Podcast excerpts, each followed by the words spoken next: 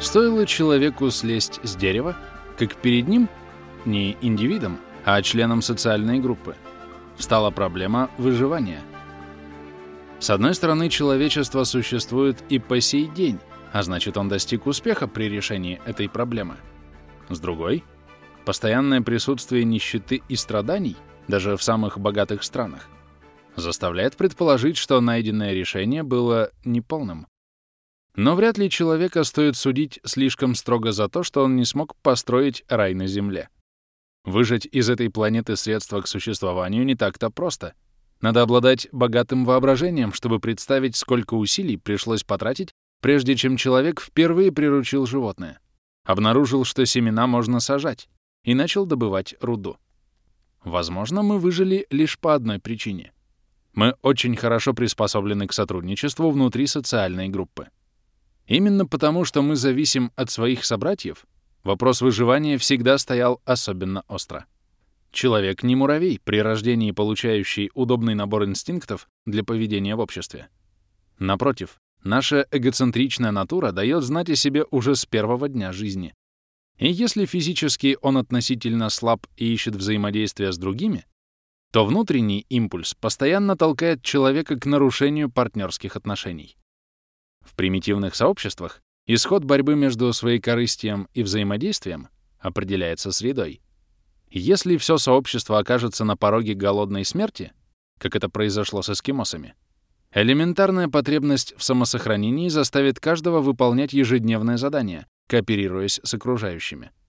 Как утверждают антропологи, в менее жестких условиях мужчины и женщины выполняют будничные дела в соответствии с общепринятыми нормами родства и взаимности. В своей прекрасной книге об африканских бушменах Элизабет Маршалл Томас описывает, как антилопа распределяется между родственниками, затем между родственниками родственников и так далее, пока каждый не получит больше, чем все остальные. В обществах развитых не хватает именно этого осязаемого влияния среды или сети общественных обязательств.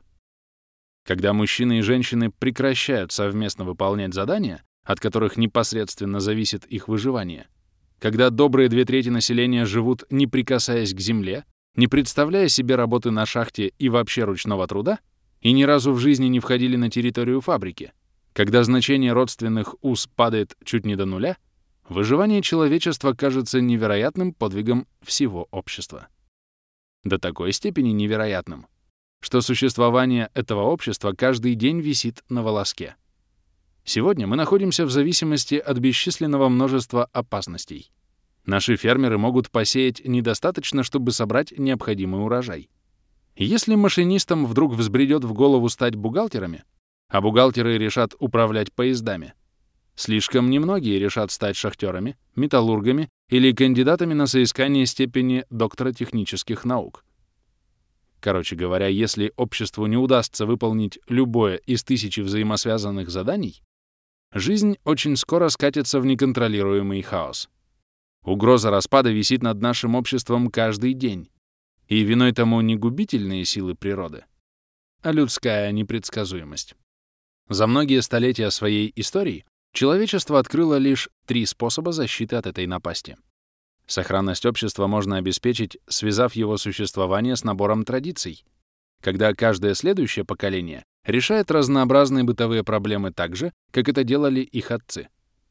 Так формируется преемственность. По словам Адама Смита, в Древнем Египте религиозные нормы обязывали каждого мужчину заниматься тем же делом, что и его отец — и отступление от этого порядка считалось чудовищным кощунством. Схожим образом до недавних пор в Индии некоторые профессии закреплялись за людьми из определенных каст. На самом деле в большинстве стран со слаборазвитой промышленностью социальные обязанности человека известны уже при его рождении. Есть и иной способ решения проблемы.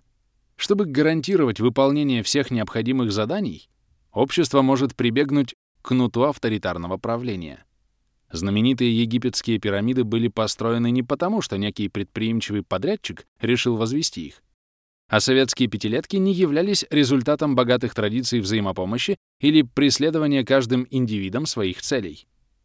И советская Россия, и Древний Египет — это командное общество. Если оставить в стороне политический аспект, Их экономическое выживание обеспечивалось указами, спускавшимися сверху, и жестокими наказаниями за их неисполнение. В течение многих столетий человек решал проблему выживания одним из двух приведенных выше способов. И пока все проблемы решались по традиции или в соответствии с приказами сверху, не могло быть и речи об отдельной области знаний, именуемой экономикой. Существовавшие общества были ошеломляюще разнообразны с экономической точки зрения. Одни возвышали королей, а другие — комиссаров. В одних деньгами служила вяленая треска, а в других — валуны, которые нельзя было сдвинуть с места. Где-то продукты распределялись элементарными коммунистическими методами, а где-то посредством сложнейших ритуалов. Но поскольку все общества функционировали по традиции или по приказам, ни одно не нуждалось в экономистах для объяснения своей сущности. Им были нужны теологи, политические мыслители, государственные деятели, философы, историки, но, как ни странно, не экономисты. Экономистам пришлось ждать до тех пор, пока не был изобретен третий способ борьбы за выживание. Пока не возникла потрясающее воображение система, при которой общество гарантирует непрерывность своего существования, позволяя каждому индивиду делать то, что ему кажется верным, при условии, что он или она руководствуются главным и общим для всех правилом. Эта система получила название «рыночной», а правило было предательски простым. Каждый должен поступать так, чтобы максимально увеличить свое богатство. Именно манящая выгода, а не бремя традиции или кнут властителя, заставляет большинство людей заниматься тем или иным делом при рыночной системе. Хотя каждый из них был абсолютно свободен в выборе пути, взаимодействие отдельных людей привело к выполнению обязательных для общества заданий. Это парадоксальное, тонкое и трудное решение проблемы выживания предопределило появление экономистов. Когда жизнь идет не по традиции и не по команде, совершенно не очевидно, что общество, каждый член которого стремится лишь к собственной выгоде, будет успешным и вообще выживет. Стоило традициям и приказам утратить силу, как исчезла и гарантия, что общество решит все свои проблемы и выполнит все задания от наиболее грязных до самых непыльных. Общество может избавиться от гнета тирана. Но кто теперь будет указывать, как ему жить? Эту роль взяли на себя экономисты. Их задача была тем труднее, что они не могли приступить к ее решению до тех пор, пока сама рыночная система не завоевала достаточного доверия к себе. Еще несколько сотен лет назад идея рынка зачастую встречалась с сомнением, густо замешанным на неприязни. На протяжении многих веков мир привычно катился по колее традиции и плана. Принесение стабильности в жертву неоднозначным и непроверенным рыночным механизмам требовало по меньшей мере революций. С точки зрения оформления нашего общества в его современном виде, этой революции не было равных по значимости — она имела куда более серьезные последствия, чем французская, американская и даже русская революции. Чтобы по достоинству оценить ее масштабы и то влияние, что она оказала на общество, нам необходимо погрузиться в древний и уже полузабытый мир, из которого в итоге появился мир сегодняшний. Только тогда мы поймем, почему экономистам пришлось ждать так долго. Первая остановка — Франция, 1305 год. В разгаре ярмарка. Прибывшие еще утром в сопровождении вооруженной охраны купцы разбили пестрые шатры и ведут между собой бойкую торговлю, не забывая и о местных жителях. Чего тут только не накупишь. Шелк и тафту. Специи и духи. Кожу и меха. Часть товаров прибыла из Ливанта, часть — из Скандинавии. А иные купцы проехали всего несколько сотен миль. Помимо простого люда, по шатрам прогуливаются землевладельцы с женами, отчаянно пытающиеся расцветить свою унылую жизнь. Вместе с причудливыми аравийскими товарами они жадно впитывают новые слова из далеких восточных земель. Диван, сироп, тариф, артишок, шпинат. Внутри самих шатров нас ожидает странное зрелище. Журналы торговли лежат на столах в раскрытом виде, и часто представляют собой не более чем собрание записей о сделках. Так один из купцов отметил следующее. Человек из Витсунтайда остался должен 10 гульденов. Его имени не помню. Подсчеты производятся по большей части в римских цифрах, так что ошибки нередки. Тайны деления в столбик открыты далеко не всем, да и функции нуля еще толком не изучены. И хотя выставленные товары пленяют взор, а посетители явно возбуждены, сама ярмарка остается крошечной. Общего количества товаров, ежегодно попадающих во Францию через перевал Сен-Гатар, первый в истории подвесной мост, не хватит, чтобы наполнить современный товарный поезд. Объем перевозимого Великим Венецианским торговым флотом груза недостаточен, чтобы заполнить сегодняшний грузовой корабль. Наша следующая остановка — Германия, 1550-е годы. Бородатый, облаченный в меха купец Андреас Риф возвращается к себе домой в Баден. В письме к жене он сообщает, что успел побывать на 30 рынках, и ему здорово досаждает стершееся седло. Еще больше ему мешают пошлины. Бич того времени. На пути купца останавливают почти каждые 10 миль и требуют уплатить пошлину. Между Базелем и Кёльном это происходит 31 раз. Мало того, каждая община, которую он посещает, обладает своими деньгами, правилами и регуляциями, своими законами и порядками. Только в окрестностях Базеля насчитывается 112 различных мер длины, 92 меры площади, 65 мер сыпучих тел, 163 меры емкости для злаков и 123 для жидких веществ, 63 для напитков и более 80 мер веса. Наша экскурсия продолжается. Дело происходит в Бостоне.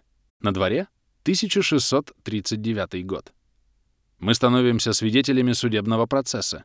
Некто Роберт Кейн, давний проповедник Евангелия, человек высокого происхождения, обеспеченный и бездетный, по велению совести приехавший благовествовать о Христе, обвиняется в ужасном преступлении. Он получил более шести пенсов прибыли с одного шиллинга.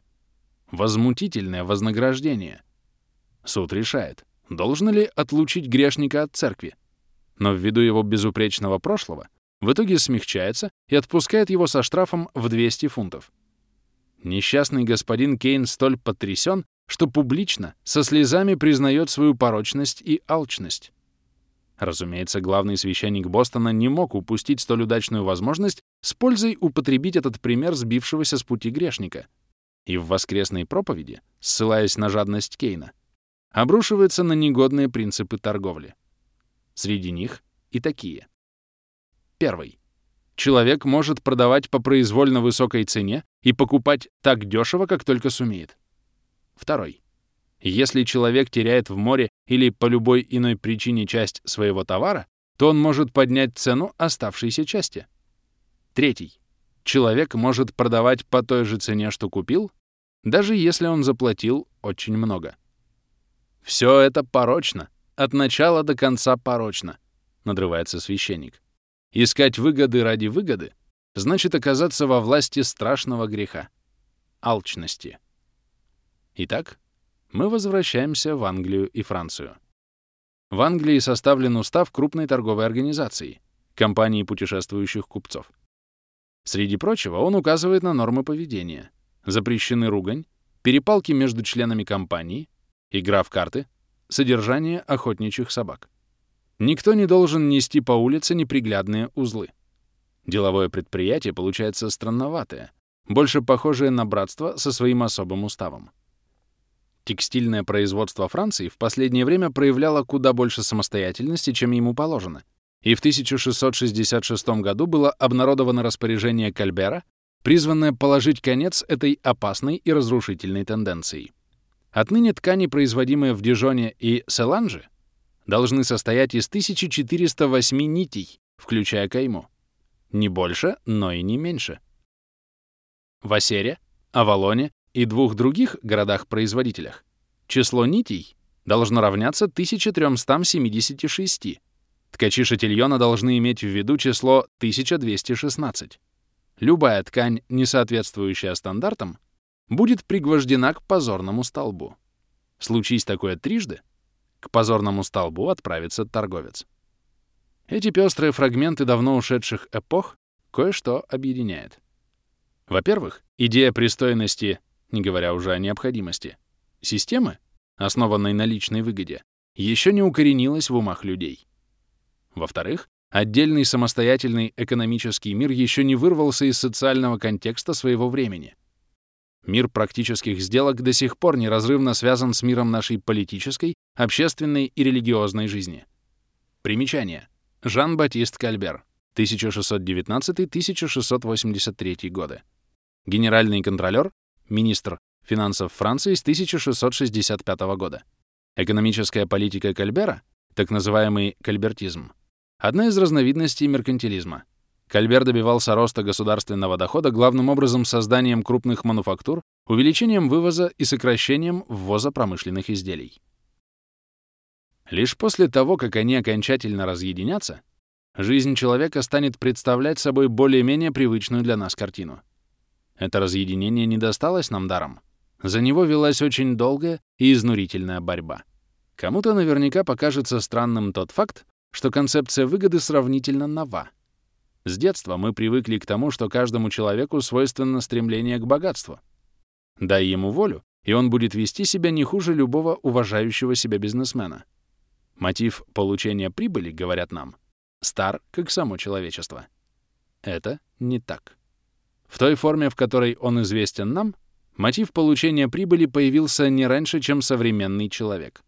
Даже сегодня идея извлечения выгоды исключительно ради выгоды чужда большой доли населения земного шара, не в последнюю очередь потому, что на протяжении многих и многих веков этой идеи просто-напросто не существовало.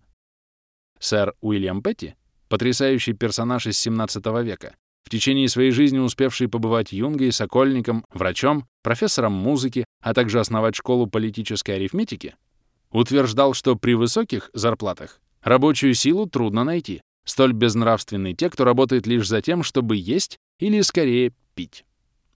Сэр Уильям не просто выражал буржуазные предрассудки своего времени. Он обращал наше внимание на свойства, до сих пор присущие обществам со слабо развитой промышленностью. Неквалифицированные рабочие, не привыкшие к наемному труду, в заводской обстановке чувствуют себя неуютно и не воспринимают постоянно возрастающее качество жизни как нечто само собой разумеющееся. Если зарплата внезапно поднимется, то они не станут работать усерднее, а предпочтут больше отдыхать. Идея, согласно которой каждый работник не только может, но и должен постоянно стремиться улучшить свое материальное благополучие, была по большей части незнакома многочисленным представителям нижних и средних слоев египетского, греческого, римского и средневекового обществ и начала проникать в сознание отдельных людей лишь в эпоху Ренессанса и Реформации. Почти во всех восточных культурах она отсутствует как таковая. Неотъемлемой характеристикой нашего общества эта идея стала настолько же недавно, как, скажем, книгопечатание. Концепция выгоды не только не столь распространена, как нам кажется. С момента получения одобрения ее обществом, да и то неполного, прошло совсем немного времени.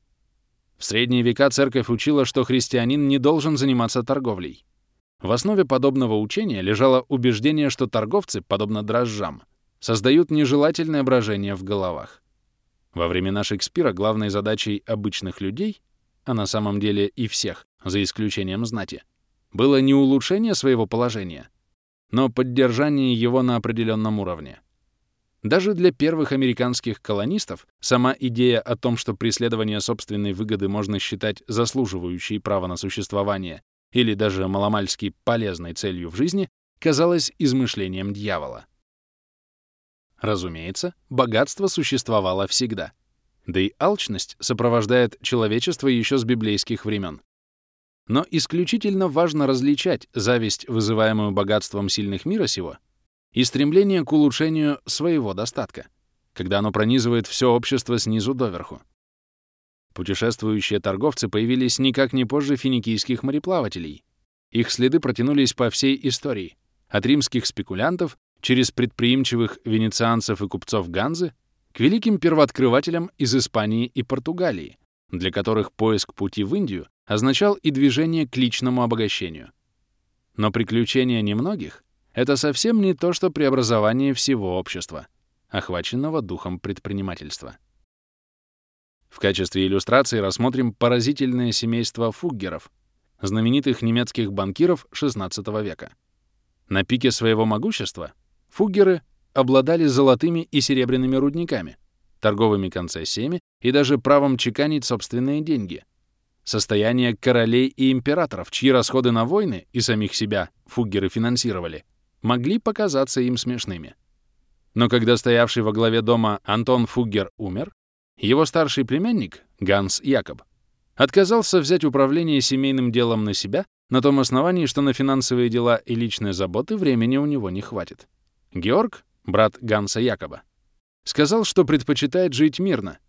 Третий племянник, Кристофер, проявил не больше интереса, чем его братья.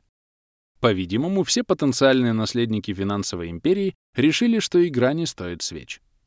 Если не считать королей, тех из них, кто был платежеспособен, и горстки семей наподобие фуггеров, первые капиталисты, как правило, были не опорой общества, а отвергнутыми им изгоями. Время от времени попадались предприимчивые люди вроде святого Годрика из Финчейла, который сначала промышлял поиском ценностей в обломках потерпевших крушение судов, заработал таким образом достаточно, чтобы стать купцом, и, сколотив приличное состояние, завершил свой жизненный путь праведным отшельником. Подобные персонажи были редки. До тех пор, пока преобладала идея о земной жизни лишь как мучительной прелюдии к жизни вечной, предпринимательский дух не только не поощрялся, но и не находил достаточной поддержки.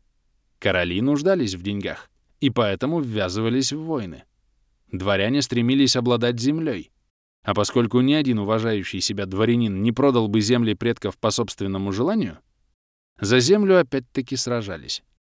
Но подавляющее большинство людей — сервы, деревенские ремесленники и даже цеховые мастера — просто желали прожить свою жизнь так, как жили их отцы и как, в свою очередь, будут жить их дети. Отсутствие мотива получения выгоды как основного двигателя повседневной деятельности, а в реальности и безоговорочное осуждение этого мотива церковью, составляло важное отличие странного мира позднего Средневековья от того начавшего зарождаться за пару веков до Адама Смита, мира, который вполне привычен для современного человека. Но даже это отличие не было самым важным. Тогдашние обитатели Земли не понимали, что значит зарабатывать на жизнь. Экономическая жизнь и жизнь общественная были неразделимы. Работа еще не стала средством для достижения цели, богатства и тех благ, которые оно позволяет приобрести. Она была целью в себе — разумеется, включающей деньги и товары. Люди трудились лишь постольку-поскольку, так делали их деды, и считали свой образ жизни естественным. Иными словами, время для открытия такой потрясающей социальной конструкции, как рынок, еще не наступило. Рынки являются неотъемлемой частью истории человечества. Таблицы из Телель-Амарны рассказывают об оживленной торговле между фараонами и левантийскими царями — происходивший за 14 веков до нашей эры. Золото и военные колесницы обменивались на рабов и скакунов. Хотя сама идея обмена стара как мир, мы, памятуя об истории концепции выгоды, не должны предполагать, будто все обитатели земного шара обладают предприимчивостью современного американского школьника. Согласно некоторым источникам, вам не стоит интересоваться у представителей новозеландских маори количеством еды, которое необходимо, чтобы выменить крючок для ловли бонито. Подобный обмен никогда не производится, а вопрос считается неприличным. Напротив, в определенных африканских племенах вопрос о цене женщины, выраженный в валах, является абсолютно приемлемым. Хотя сами мы смотрим на подобную сделку не лучше, чем маори на обмен еды на крючки. Впрочем, наличие приданного в некоторых культурах заметно сокращает разрыв между нами и этими африканцами. Но рынки, будь то обмены между примитивными племенами или потрясающее воображение средневековые ярмарки, это вовсе не то же, что рыночная система. Ведь рыночная система не только и не столько способ обмена одних товаров на другие, что гораздо более важно, она является механизмом, который обеспечивает выживание целого общества. Как мы увидели, устройство рыночного механизма было неведомо обитателям средневекового мира. Упоминание концепции выгоды звучало едва ли не богохульством. Более отвлеченное замечание, что общее стремление к выгоде может способствовать сплочению общества, назвали бы безумным. Подобная слепота была не беспочвенна. В средние века, эпоху Ренессанса, Реформации, да и вообще вплоть до XVI или XVII века, люди не могли вообразить рыночную систему в действии по той простой причине, что еще не существовали земля, труд и капитал — главные факторы производства, используемые рыночной экономикой. Без сомнения, земля, труд и капитал, почва, люди и средства производства являются неотъемлемыми атрибутами любого общества. Но сама идея абстрактной земли или абстрактного труда начала занимать умы не раньше, чем абстрактная энергия или материя. Земля, труд и капитал, как безличные агенты в производственном процессе, концепции не менее современные, чем интегральное исчисление. И появились они лишь немногим раньше. Возьмем Землю. Еще в XIV или даже XV веке не существовало понятия земли в качестве подлежащей свободной купле-продаже собственности, приносящей доход в виде ренты. Конечно, земель в виде поместий и имений было сколько угодно. Но участки не подлежали купле или продаже даже в том случае, если возникали самые выгодные расклады. Земли составляли ядро общественной жизни, служили свидетельством высокого статуса и авторитетности их владельцев, а также фундаментом для военной, юридической и административной организации общества. Хотя при определенных и очень жестких условиях земля могла быть продана, в общем и целом она не была товаром на продажу. Средневековому дворянину возможность продажи своих земель виделась не менее абсурдной, чем губернатору Коннектикута мысль о продаже пару округов губернатору Род-Айленда. Недостаточно продаваемым был и труд. Когда сегодня мы говорим о рынке труда, то подразумеваем огромное количество индивидов, предлагающих свои услуги тому, кто заплатит больше остальных. В докапиталистическом мире подобного рынка просто-напросто не существовало. Конечно, и тогда была масса выполнявших определенную работу сервов и ремесленников. Но большая часть этих трудовых ресурсов не являлась предметом купли или продажи. Жизнь крестьян была неразрывно связана с поместьем их хозяина. Они пекли хлеб в хозяйской печи и мололи муку на его мельнице. Возделывали его угодья и служили ему на войне. Но редко когда вознаграждались за свои услуги. То были их обязанности как сервов, а не свободно продаваемый труд. В городе подмастерье поступал в обучение к мастеру. И практически все. Продолжительность обучения, число подмастерьев, количество рабочих часов и уровень платы, а также непосредственные методы работы — определялось цехом. Слуга и хозяин почти не торговались, за исключением тех редких случаев, когда условия ухудшались настолько, что провоцировали волнение. Все это походило на рынок труда ничуть не больше, чем картина, наблюдаемая при приеме медсестер на работу в больнице. С капиталом почти та же история. Безусловно, капитал как богатство отдельных лиц существовал до прихода капитализма. Свободные средства имелись, не было достаточно сильного стимула использовать их по-новому и гораздо агрессивнее. Риск и нововведения были не в почете. Девиз звучал так. «Безопасность прежде всего». Способ производства, требовавший значительных трудозатрат и времени, предпочитался более быстрому и эффективному. Реклама была запрещена, и сама мысль о том, что один цеховой мастер может производить конкретный продукт качественнее, чем его коллеги, считалась предательской. Стоило массовому производству текстиля в Англии XVI века поднять свою уродливую голову, как цеха направили королю протест. В результате чудная мастерская, якобы состоявшая из двух сотен ткацких станков и имевшая своих мясников с пекарями, обслуживавших основную рабочую силу, была объявлена его величеством вне закона. Подобная эффективность и концентрация капитала могли создать опасный прецедент. Тот факт, что средневековый мир не породил рыночную систему, легко объясним. Населявшие его люди не могли даже представить себе абстрактных элементов производственного процесса. В отсутствие земли, труда и капитала средние века были вынуждены обходиться и без рынка. Без рынка же, оставим в стороне живописные ярмарки и базары, развитие общества определялось волей местных царьков и традициями. Производство чахло или росло в зависимости от приказов землевладельцев. Если таких приказов не было, жизнь шла в соответствии с обычаем. Живи Адам Смит в XIV веке, он вряд ли почувствовал бы необходимость создания теории политической экономии. В том, что держало средневековое общество на плаву, нет никакой загадки. Внешний вид и устройство этого механизма не были тайной за семью печатями. Этика и политика? Безусловно.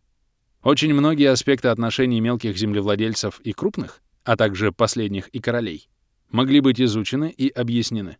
Точно так же налицо был конфликт между учением церкви и мятежными устремлениями торгового сословия.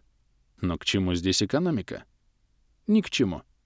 Кого могли заботить абстрактные законы спроса и предложения, издержки или ценность, если абсолютно все правила функционирования мира содержались в законах о земле, принятых финансовых правилах и церковных установлениях вместе с общепринятыми обычаями того времени?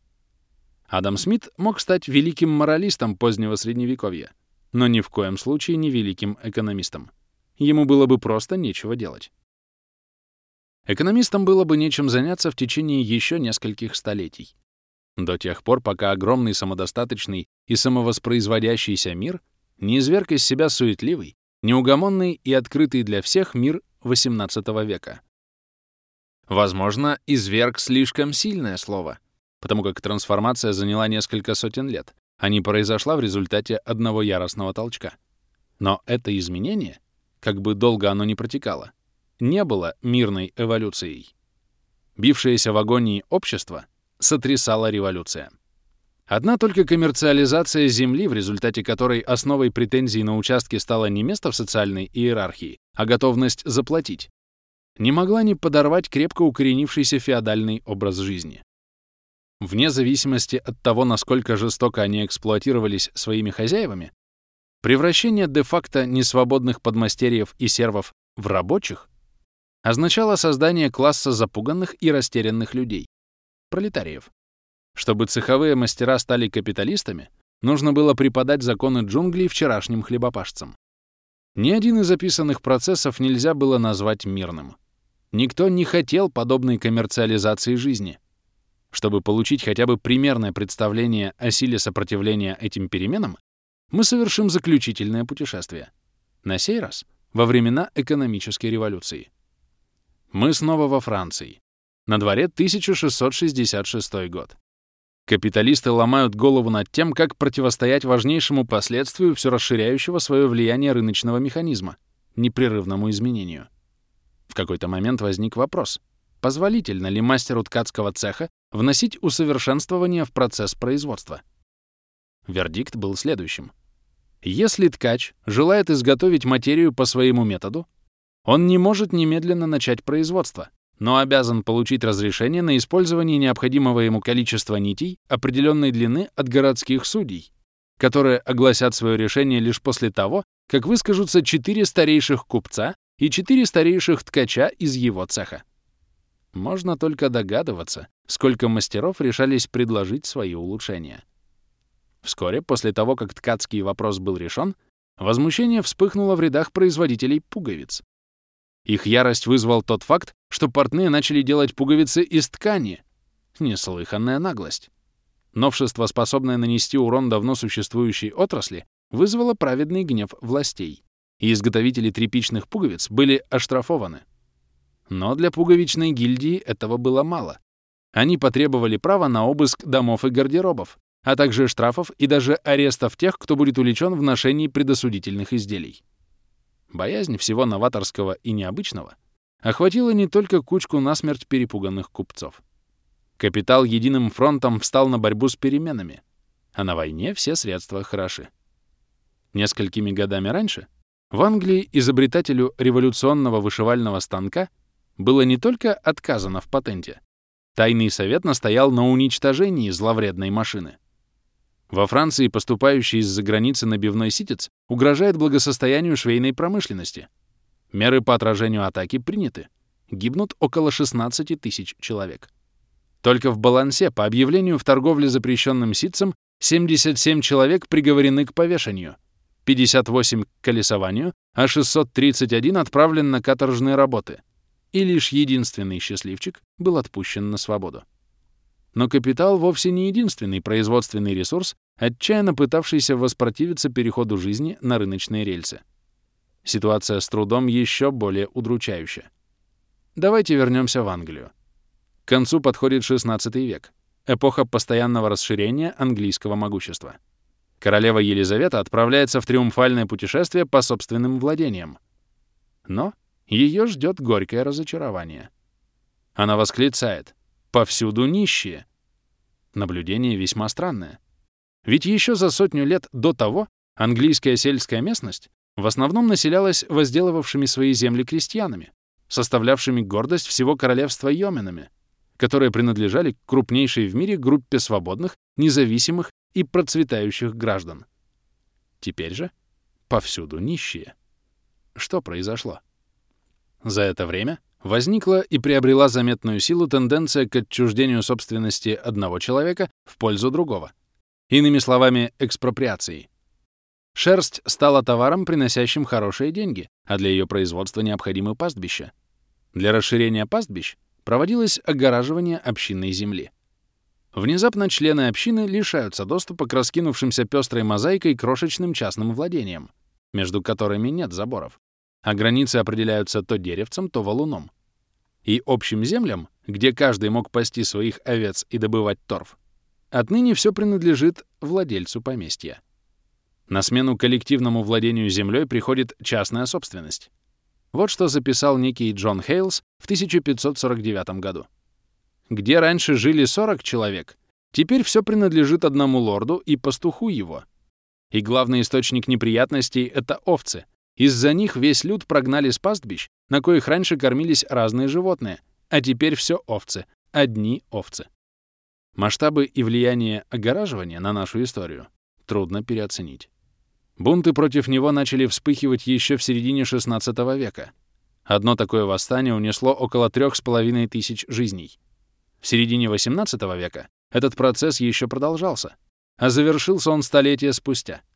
В 1820 году, почти через 50 лет после Американской революции, герцогиня Сазерлендская отобрала у 15 тысяч человек в общей сложности около 794 тысяч акров земли, завезла туда около 131 тысячи овец, а в качестве компенсаций сдала каждой из выселенных семей около двух акров самой никчемной земли. Было бы неправильно обращать внимание лишь на повальный захват земли крупными помещиками. Истинной трагедией является то, что произошло с крестьянами. Лишенные права использовать некогда общую землю, они больше не могли зарабатывать на прокорм семьи фермерством. Стать фабричными рабочими им было не суждено, ведь тогда еще не было никаких фабрик. В результате эти люди сформировали самый несчастный и угнетенный из всех классов — аграрный пролетариат.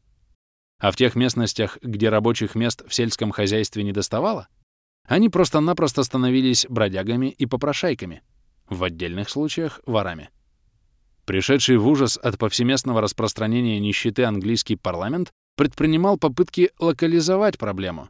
Скудные пособия приковывали бедноту к конкретным приходам, а в отношении бродяг предписывалось применять телесное наказание и клеймение. Некий священник, современник Адама Смита, называл приходские дома, где содержались бедняки, домами ужаса. К сожалению, те самые меры, с помощью которых страна старалась защититься от засилья нищеты, прикрепления людей к их приходам, автоматически отрезали дорогу к единственному возможному решению. И дело вовсе не в том, что английский правящий класс состоял сплошь из бессердечных извергов. Просто составлявшие его люди не могли примириться с концепцией мобильной и текучей рабочей силы, которая в соответствии с элементарными законами рынка будет искать работу везде, где только сможет. Каждый этап коммерциализации труда, как и в случае с капиталом, наталкивался на непонимание, страх и открытое сопротивление. В результате рыночная система, опиравшаяся на три базовых элемента землю, труд и капитал, родилась в муках. Начавшись еще в XIII веке, они полностью прекратились лишь шесть столетий спустя.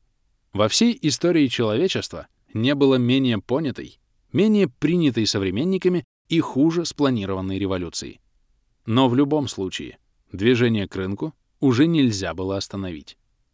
Сколь незаметно, столь и безжалостно сметались покрытые пылью веков обычаи и традиции. Шумные протесты гильдии пуговичников оказались тщетны. Изготовители тряпичных пуговиц победили. Тайный совет запретил новые ткацкие станки, но уже 7 десятилетий спустя ему пришлось ограничить их экспорт. Настолько удачным оказалось изобретение. Сколько бы людей ни было колесовано, объем торговли ситцем лишь многократно возрастал. Вопреки отчаянным протестам старой элиты, родовые поместья дали путевку в жизнь фактору производства под названием «земля». Встреченный криками возмущения со стороны как работодателей, так и цеховых мастеров экономический труд решил проблему безработных подмастерьев и лишенных своей земли крестьян. Великая колесница нашего общества, прежде беззаботно катившая по колее традиции и стабильности, вдруг оказалась оснащенной двигателем внутреннего сгорания. Сделки, сделки, сделки и выгода, выгода, выгода. Именно таким оказалось новое и поразительно эффективное топливо. Какие же силы были настолько действенными, что смогли смести старый привычный мир и способствовали возникновению на его месте другого, куда менее желанного мира? У перемен не было одной объясняющей все причины. Новый уклад жизни зарождался внутри старого, словно бабочка внутри куколки. И стоило ему обрести достаточную волю к жизни, как сковывавшая его структура разлетелась на куски — Экономическая революция произошла не из-за великих событий или блистательных авантюр. Ее спровоцировали не отдельные законы или отдельные, пусть даже очень влиятельные личности. Процесс перемен был совершенно спонтанным и многосторонним одновременно. Во-первых, в Европе начали возникать национальные политические единицы. В результате крестьянских войн и королевских завоеваний Построенное на изолированном существовании раннефеодальное общество уступило свое место централизованным монархиям. Монархии пробудили национальные чувства, все более явно выражавшиеся. Это, в свою очередь, означало появление пользующихся благосклонностью короля отраслей, например, производство гобеленов во Франции и создание флотов и армий, которые не могли существовать без отдельных отраслей промышленности. Бесконечные правила и регуляции — отравлявшие жизнь Андреаса Рифа и других путешествующих купцов XVI столетия, были заменены государственными законами, общими системами мер и более или менее стандартизированными валютами. Важной политической причиной революции в Европе стало поощрение властями заморских путешествий и открытий. Еще в XIII веке братья Пола отправлялись в свое дерзкое путешествие в земли великого хана как обычные купцы, без высокого покровительства. В XVI веке пытавшийся достичь той же цели Колумб уже пользовался поддержкой королевы Изабеллы. Движение от частного к государственному мореплаванию развивалось одновременно и в тесной связи с переходом от индивидуального существования к национальному. В свою очередь, великие английские, испанские и португальские мореплаватели-капиталисты привезли на родину не только несметное богатство. Отныне стала осознаваться важность богатства как такового — Золото — удивительная вещь. Кто обладает им, — писал Христофор Колумб, — тот господин всего, всего, чего он захочет. Золото может даже душам открыть дорогу в рай. Так думали многие современники великого первооткрывателя. И это чувство заметно ускорило появление почитавшего выгоду и риск общества, главным двигателем которого была погоня за деньгами. Мимоходом стоит отметить, что сокровища Востока и впрямь поражали воображение. Денег, полученных королевой Елизаветой в обмен на финансирование путешествия сэра Фрэнсиса Дрейка на Золотой Лане, хватило на то, чтобы полностью заплатить зарубежный долг Англии и заткнуть все дыры в бюджете. Остаток был инвестирован за рубеж. Если бы с тех пор на елизаветинские вложения начислялся сложный процент, то сегодня в сумме они превосходили бы зарубежные активы Великобритании по состоянию на 1930 год. Второй крупной причиной изменений было постепенное уменьшение роли религии под влиянием скептицизма, пытливости и гуманизма, характерных для итальянского ренессанса. Мир сегодня отодвинул мир завтра на задний план. И как только земная жизнь стала более важной, Повысилась и значимость материальных стандартов и простых радостей. Церковь стала более терпимой. За этим стояло зарождение протестантизма, провозглашавшего принципиально новое отношение к труду и богатству. Римская католическая церковь всегда относилась к купцам с подозрением и не стеснялась называть ростовщичество грехом. Но как только этот самый купец начал занимать все более и более высокое положение в обществе, Стоило ему перестать быть ненужным придатком старого мира и превратиться в неотъемлемую часть мира нового, стало ясно, что пришло время для переоценки его назначения. Именно отцы протестантизма прокладывали путь для объединения духовной и светской жизни в гармоничное целое. В их проповедях нет места восхвалению жизни, проведенной в нищете и духовном созерцании как противоположности земной жизни. Они учили, что использование данного Богом таланта к ведению бизнеса — благое дело. Предприимчивость перешла в разряд общепризнанных добродетелей. И вовсе не из-за выгод, которые она приносит отдельному человеку, но из-за приумножения Божьего величия. Отсюда оставался один шаг для уравнения богатства с духовным совершенством и провозглашения богачей едва ли не святыми. В фольклоре XII века встречается рассказ о ростовщике, собиравшемся венчаться. Когда он входил в церковь, его раздавила упавшая статуя. Как выяснилось, статуя была изображением другого ростовщика. И Бог не одобряет подобной деятельности. Мы помним, что даже в середине XVI века несчастный Роберт Кейн вызвал гнев пуританских церковных властей именно из-за рода своих занятий. Рыночной системе было трудно дышать в атмосфере тоталитарной неприязни. Как следствие, необходимым условием развития рынка было постепенное признание духовными лидерами его безвредности, а потом и пользы для общества. Еще одна причина заключалась в росте уровня жизни, в конечном итоге приведшем к возможности рыночной системы.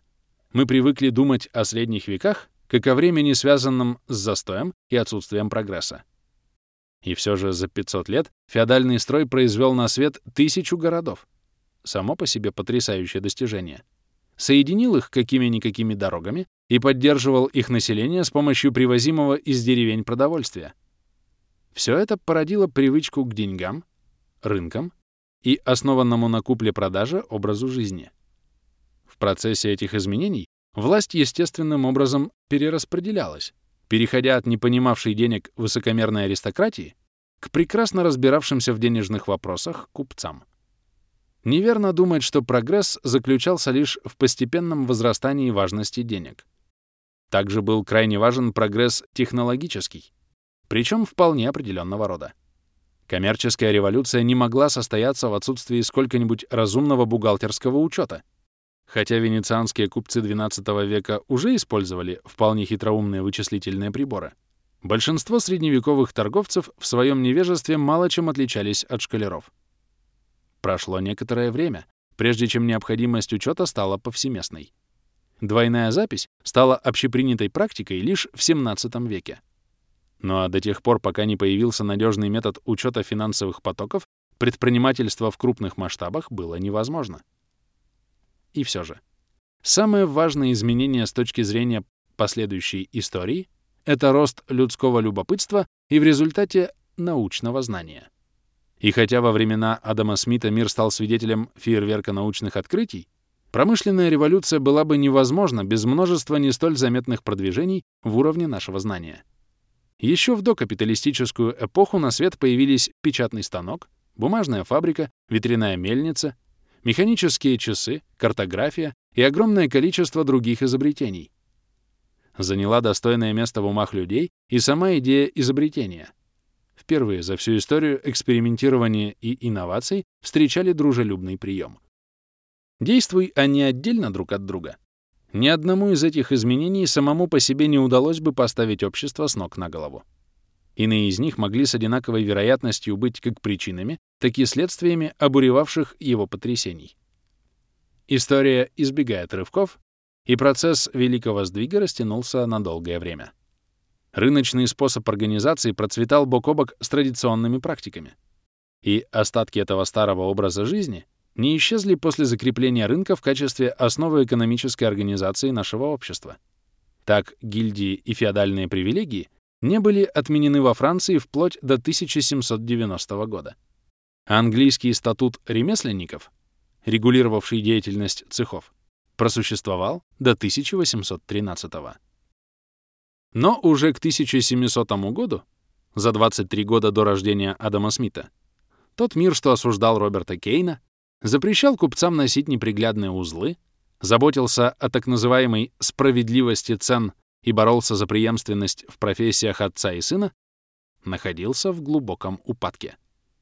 Теперь общество отдало себя во власть принципиально нового набора самоочевидных максим. Среди них были и такие. Каждый человек от природы алчен и жаждет прибыли. Никакой закон не может запрещать выгоду. Выгода находится в центре коммерческого круга. В обиход вошла концепция человека экономического, безвольного существа, беспрекословно подчинявшегося скрытой в его мозгу вычислительной машине. Очень скоро учебники наполнились рассказами о попавшем на необитаемый остров Робинзоне Крузо, расчетливости которого могли бы позавидовать иные бухгалтеры. Новый деловой европейский мир оказался захваченным лихорадкой обогащения и спекуляций. Шотландский авантюрист Джон Ло пустился в очередное безумное приключение, основав в 1718 году во Франции Миссисипскую компанию. Он продавал акции предприятия, собиравшегося разрабатывать золотые рудники в Америке. На улицах мужчины и женщины сражались за право получить долю в компании. Совершались убийства. Состояния сколачивались за ночь. Кто-то из гостиничной прислуги заработал 30 миллионов ливров. В тот момент, когда компания была готова обанкротиться, с ужасными последствиями для инвесторов, власти решили отдалить катастрофу, причем довольно интересным способом. Они наняли тысячу бродяг, вооружили их кирками и лопатами и заставили промаршировать по улицам Парижа, изображая отправляющихся в Эльдорадо старателей. Разумеется, в конце концов компания разорилась. Но насколько поразительны произошедшие изменения. Как велико отличие от алчущей быстрого обогащения толпы на Рю де Кенкампуа от робких капиталистов столетней давности. Желание публики получить побольше денег должно быть крайне острым, чтобы она попалась на такую примитивную удочку. Сомнений не оставалось. После долгих мучений рыночная система наконец явилась таки на свет. Отныне решение проблемы выживания заключалось не в следовании традициям или приказам, но в свободной деятельности ищущих выгоды людей, связанных исключительно рыночными отношениями. Новая система получила название «капитализм». Трудно поверить, но это слово не было широко распространено до конца XIX века. А лежавшая в основе системы идея выгоды так твердо укоренилась в сознании людей, что уже скоро многие будут утверждать, что это вечная и вездесущая часть нашей природы. Идея нуждалась в собственной философии. Человек, часто говорят нам, отличается от всех других живых существ своей сознательностью. По-видимому, следует понимать, что нам недостаточно создать общество и жить в нем. Человек обязательно старается убедить себя, что обитает в лучшем из всех возможных обществ, а сложившиеся внутри него правила хотя бы частично отражают правила, установленные проведением. Как следствие, каждая эпоха рождает своих философов, апологетов, критиков и реформаторов. Вопросы, озадачивавшие первых социальных философов, относились скорее к политической, чем к экономической стороне нашей жизни. Все то время, пока миром правили традиции и тирания, проблемы бедности и богатства вряд ли волновали умы мудрецов. В порядке исключения по этому поводу можно было лишь вздохнуть или в очередной раз возмутиться внутренней бессмысленностью человека. Раз большинство людей, подобно трутням, в пчелиной семье рождалось, чтобы провести жизнь в бедности, никто и не интересовался тем, как они существуют. Причуды королев были гораздо более увлекательным предметом для изучения. Уже непосредственно с момента самого рождения некоторые существа различаются в том отношении, что одни из них как бы предназначены к подчинению, другие — к властвованию. Сказал Аристотель, и в основе его замечания лежит не презрение, а безразличие, с которым ранние философы смотрели на будничную жизнь. Существование огромного рабочего класса воспринималось как должное. Деньги же и рынки были не только слишком грязными, но и слишком плебейскими темами, чтобы претендовать на внимание джентльмена и ученого. Права королей, как дарованные свыше, так и иные, а также важнейшая проблема власти приходящей в противовес власти духовной, вот что занимало тогдашние умы, но никак не притязание нахальных купцов. Хотя богатство отдельных людей играло свою роль в жизни нашего мира, потребность в философии богатства появилась лишь после того, как борьба за него стала повсеместной и просто-напросто необходимой для существования общества. Игнорировать тот факт, что рынок поощряет довольно неприятную борьбу, можно было лишь до поры до времени. В какой-то момент он вызвал праведное возмущение окружающих. Когда борьба наконец доползла до святая святых философии, разумнее всего было попытаться воспользоваться накопленным опытом и проследить некую объединявшую все происходившее логику. Именно эту задачу решали философы, в течение двух веков до Адама Смита предлагавшие свои теории повседневной жизни. Стараясь открыть двигавшие миром силы, они рисовали его портреты, и из них вышла бы пристранная галерея. Вначале наиглавнейшей целью и средством в борьбе за существование объявили накопление золота. Христофор Колумб, Кортес и Фрэнсис Дрейк были не просто путешественниками на службе у государства. Они находились в авангарде экономического прогресса. Меркантилистам, группе авторов, писавших о торговле, казалось очевидным, что естественная цель всех экономических устремлений — могущество страны, а главный ингредиент национального могущества как раз-таки золото. Центральное место в их философии, разумеется, отводилось великим армадам и рискованным предприятиям, сокровищем королей и скупости народа. А превыше всего почиталось убеждение в том, что преуспевшая в поисках сокровищ страна обречена на процветание. Можно ли обнаружить объединяющую эти идеи концепцию? Здесь мы впервые сталкиваемся с упомянутым в конце предисловия взглядом, в соответствии с которым картины мира предшествуют реальному ходу событий и предопределяют его. Одну из таких картин можно увидеть на фронтисписе, опубликованного в 1651 году Левиафана, оказавшего заметное влияние на последующее развитие мысли трактата английского философа и политического мыслителя Томаса Гоббса. На гравюре изображена огромная фигура, возвышающаяся над безмятежной сельской местностью и словно охраняющая ее. Очевидно, перед нами монарх. В одной руке у него меч, в другой — скипетр. Если приглядеться внимательнее, оказывается, что его кольчуга сшита из человеческих голов.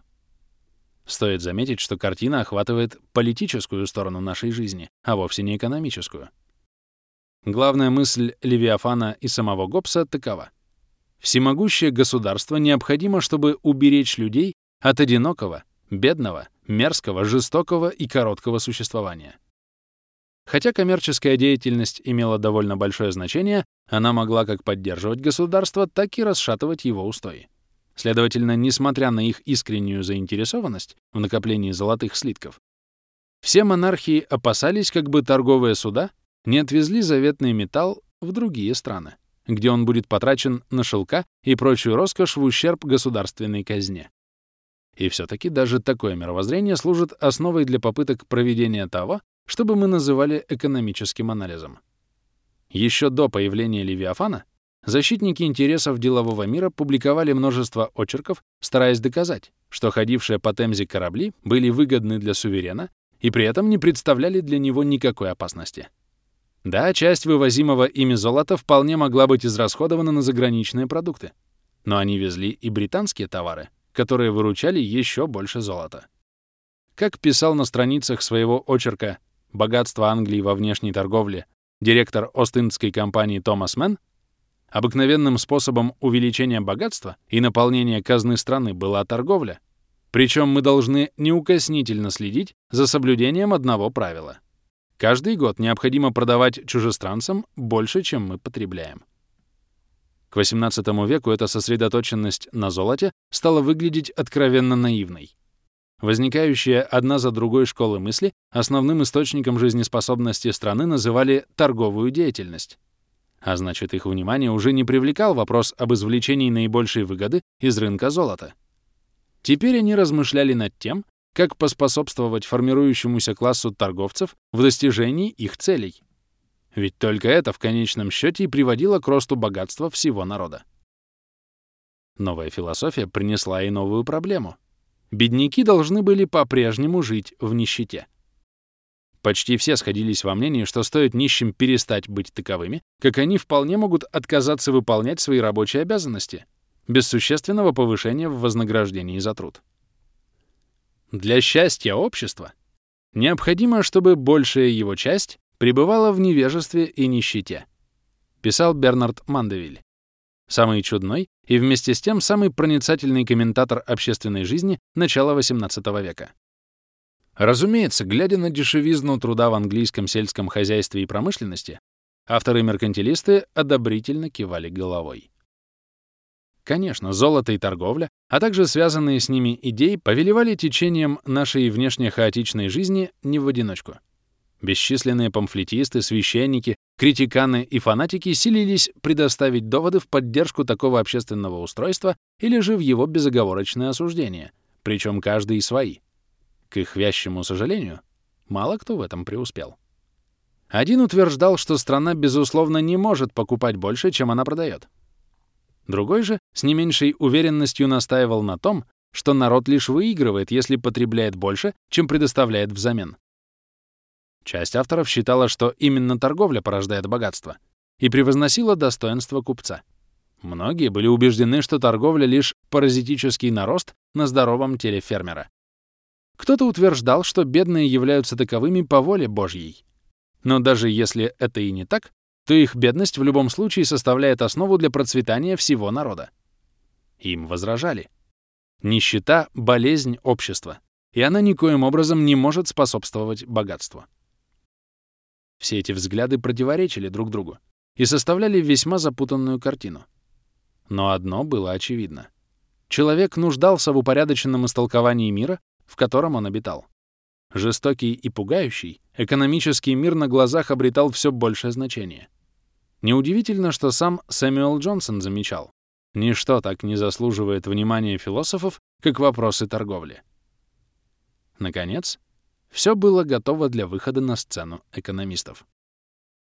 Среди какофонии различных мнений можно было различить голос поистине необыкновенного масштаба. В 1776 году Адам Смит опубликовал свое исследование о природе и причинах богатства народов, таким образом доведя счет произошедших в том году революционных событий до двух. На одной стороне океана родилась политическая демократия. Другая же стала свидетельницей появления на свет экономики. Но если Европа не спешила следовать примеру Америки, то уж очень скоро после написания первого портрета современного общества весь западный мир без изъятий стал миром Адама Смита. Многие поколения смотрели на окружающую действительность через очки, изготовленные по выписанному им рецепту. Сам Смит не считал себя революционером. Он всего лишь изложил то, что представлялось ему очевидным, разумным и даже умеренным. Так или иначе, именно ему было суждено подарить населению Земли образ, в котором оно так нуждалось. Прочитав «Богатство народов», люди начали смотреть вокруг другими глазами. Теперь они видели, как выполняемые ими задания выстраиваются в общую картину, и как все общество семимильными шагами приближается к отдаленной, но совершенно осязаемой цели. Одним словом, на свет появилось новое мировосприятие.